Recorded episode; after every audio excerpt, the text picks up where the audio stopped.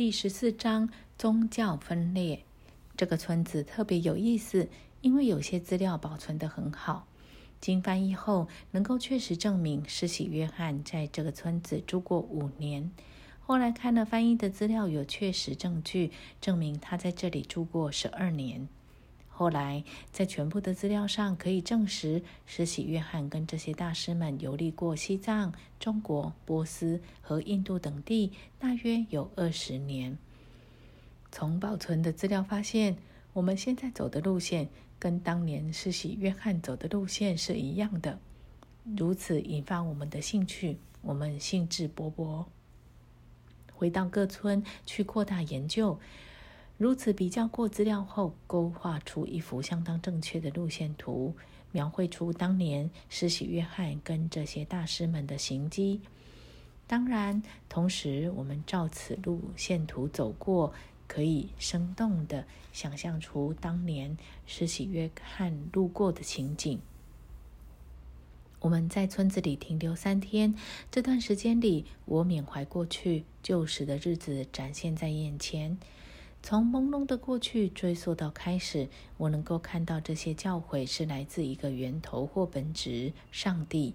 我能看到这些训诲经过每个人，又分成各种学说，每个人都加上自己的观点，每个人都在想这是他的学说，是上帝启示他的，上帝只启示他一个人。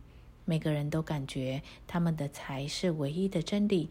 而他是接受这个献给世界的真理的唯一承继者，于是真正的启示混合俗世的观念，造成分裂与不和谐。然后我看到这些人坚定地站在真理的磐石上，了解人类是不朽的、无罪的、不变的、永恒的，是神的形象，并且与他相同。我觉得，再深入研究能证明这些人们不用偶像崇拜的方式保存从上古流传下来的真理，除非他们自己能够证明这些的话，做得到大师们所做的工作，不然他们不会宣称自己已奉献一切，也不会要求任何人接受任何事，除了所做的事工外，不会说自己是权威。三天之后，我得知埃莫尔和雅斯特准备回到我们留下同僚的村子。他这一趟的使命纯是治病，不可置疑的是，他们到这个村子并到庙里去虚实甚断，而我不能，所以他们伴我同行。我们到达村庄，见同僚们正等着我们。他们找雪人扑了空，找了五天一无所得，厌倦而气返。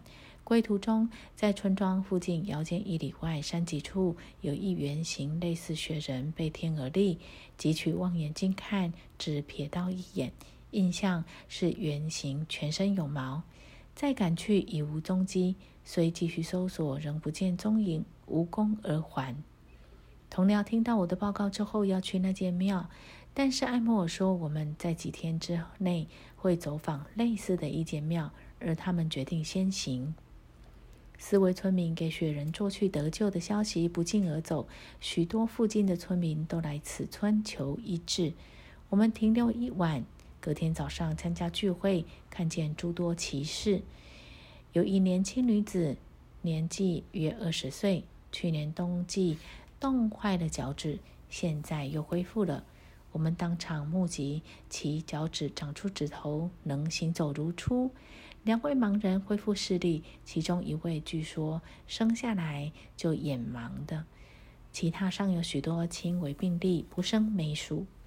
众人因其事留下深刻印象。会后，我们问艾默尔，是不是有许多人会改变？他说，许多人的确受益良多，也因此引发兴趣。开始他们会努力，然而多数人又会堕回旧日习性。毕竟，诚心努力不是一件易事。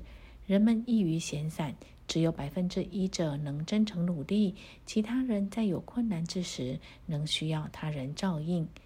问题在此，大师们说他们可以帮助任何需要的人，但是却不能为他们努力。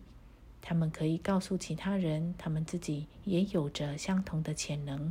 而要引发潜能，每个人要努力去接受这些观念，并证明此一事实。